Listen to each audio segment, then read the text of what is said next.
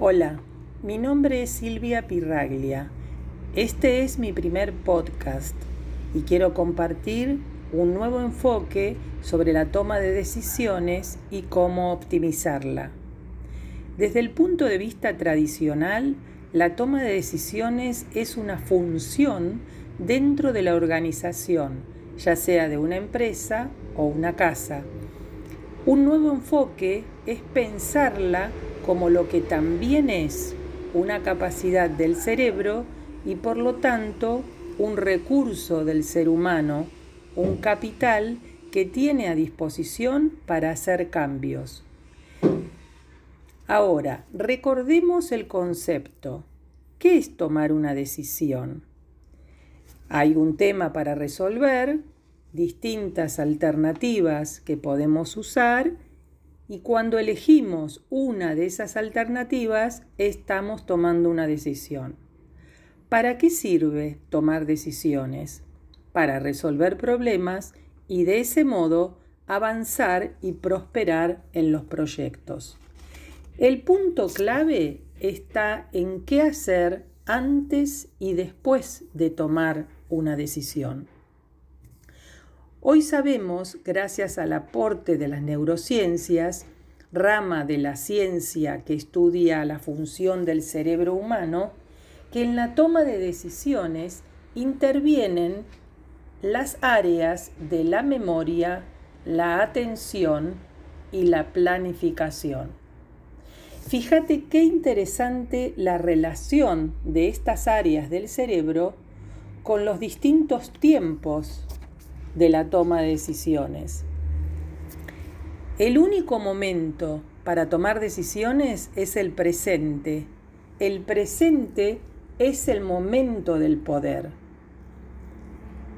Si concentramos nuestra atención en ese momento, el presente, y le ponemos filtro a las experiencias del pasado, resignificando la experiencia que hayamos tenido, y capitalizando solo el aprendizaje, vamos a poder tomar mejores decisiones sin vernos influenciados por emociones negativas de experiencias anteriores, propias o de otros, que nos puedan influir.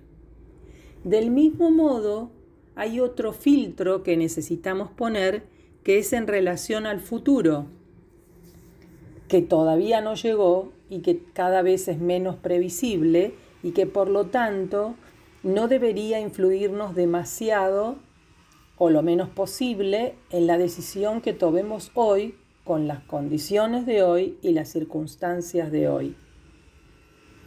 Prestar atención a cómo hacemos la planificación, a pensar más bien en tendencias que en, en una planificación estricta, numérica, que, cada vez, reitero, es menos factible. Y bajar también el nivel de expectativas, concentrarnos más en el proceso que estamos haciendo. Y en esto que mencionaba recién de qué hacemos antes, antes de tomar la decisión, necesitamos buscar información, analizarla de acuerdo a lo que está sucediendo en el momento presente y ver cuáles son las alternativas que tenemos. Este, esta especie de catálogo de alternativas que podemos armarnos para tomar una mejor decisión es muy interesante porque si trabajamos con el autoconocimiento podemos potenciar la toma de decisiones, porque vamos a saber y a tener en claro y a ser consciente nuestro propio esquema de lo que sí queremos y de lo que no queremos sin la influencia de la mirada externa. También es importante en este proceso de autoconocimiento identificar cuáles son nuestras características y cuáles son los aspectos a trabajar y a mejorar.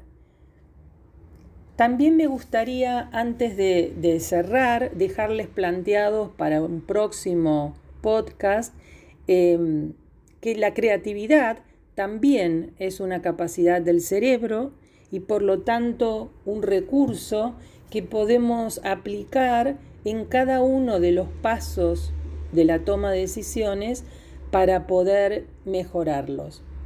Por supuesto que esto es una combinación que viene a complementar otras formas, como pueden ser la intuición, el criterio de evaluar los pros y las contras.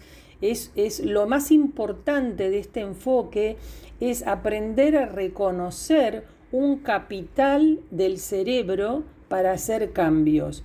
Porque no sé si te habrás dado cuenta que muchas veces muchas personas hablan más del problema que de la solución y más de las acciones que de cómo toman las decisiones para llegar a esas acciones.